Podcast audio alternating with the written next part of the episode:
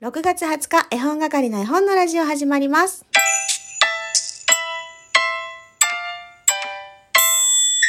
こんにちは、絵本係のまこです。この番組は絵本つながる言葉、命をテーマに活動している絵本係が絵本の話をしたり、絵本じゃない話をしたりする12分間です。今日も暑いですね。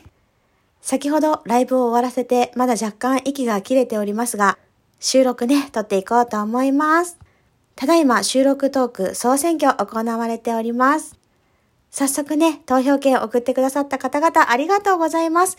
おととい2枚送ってくださった方がですね、え、1日1枚と投票券また2枚送ってくださってます。ありがとうございます。そして、あっちこっちまこちの名付け親、あ、そういえばですね、私今名前があっちこっちまこちになっております。皆さんお見知りおきを。ということで、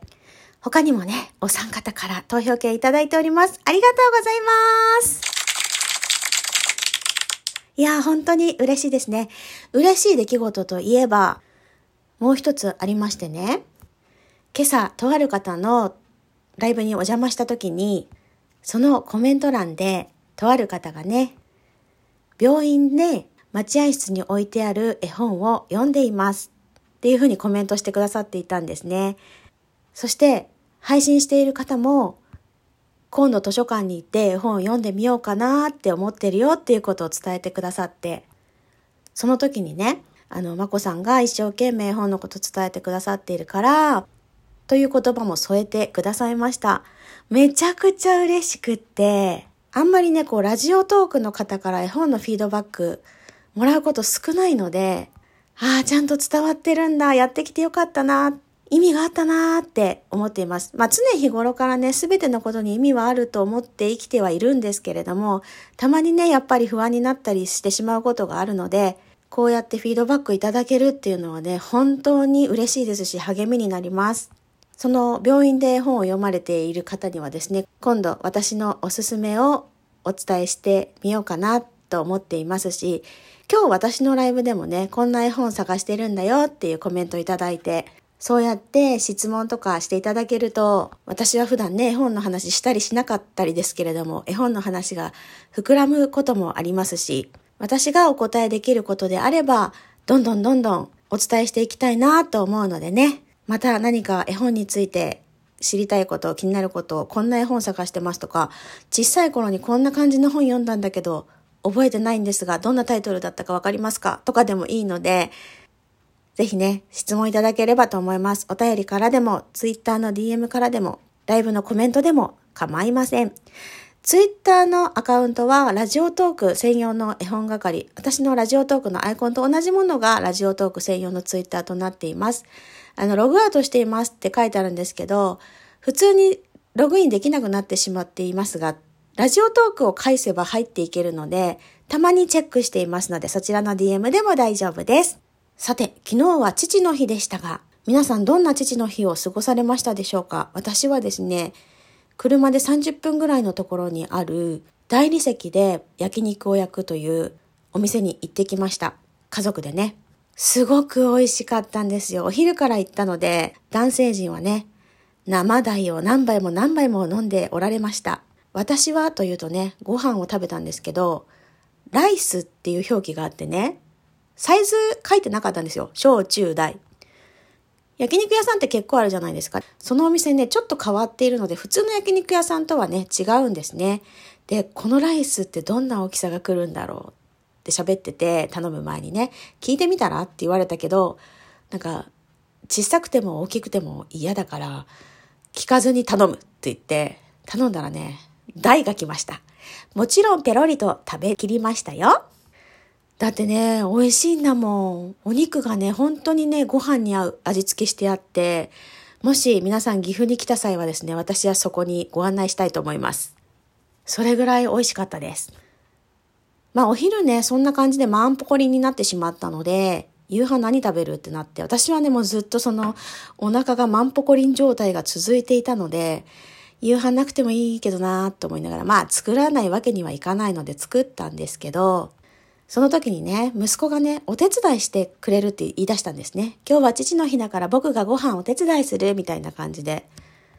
すごく唐突に。それでご飯食べてる時も、これ僕が切ったんだよ、みたいな感じで、おじいちゃんやお父さんに喋っているんですけど、そしたらね、息子が、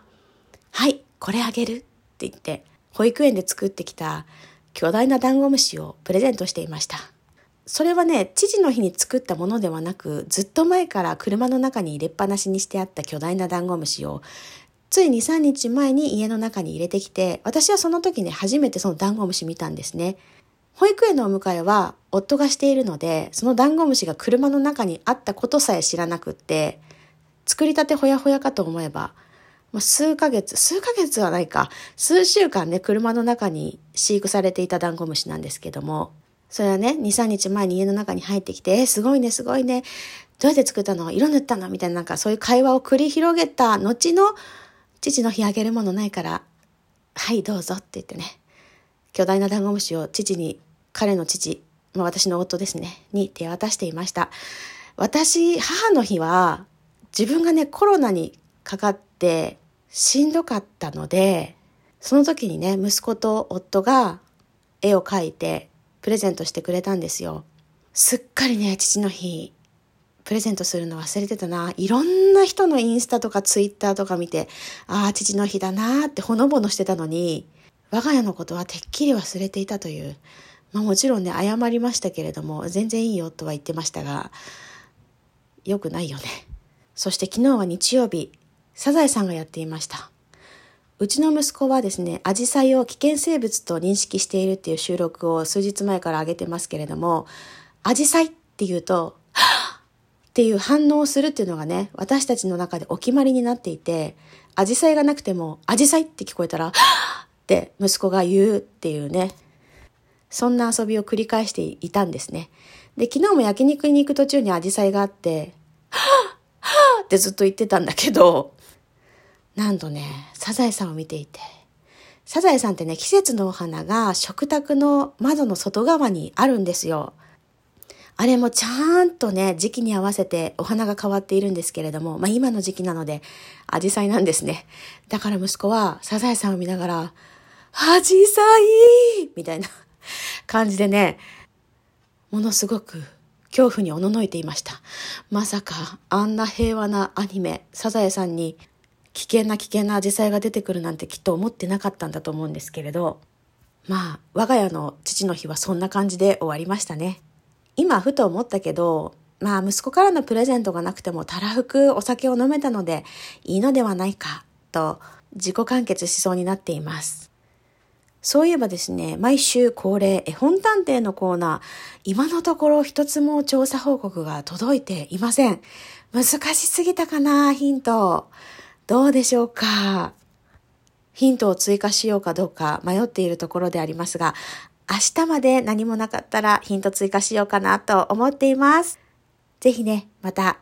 過去の収録、絵本探偵のコーナー聞いていただいて、お便りにて調査報告お待ちしております。それでは、絵本係の絵本のラジオでした。今日はこの辺で、さよなら、きょ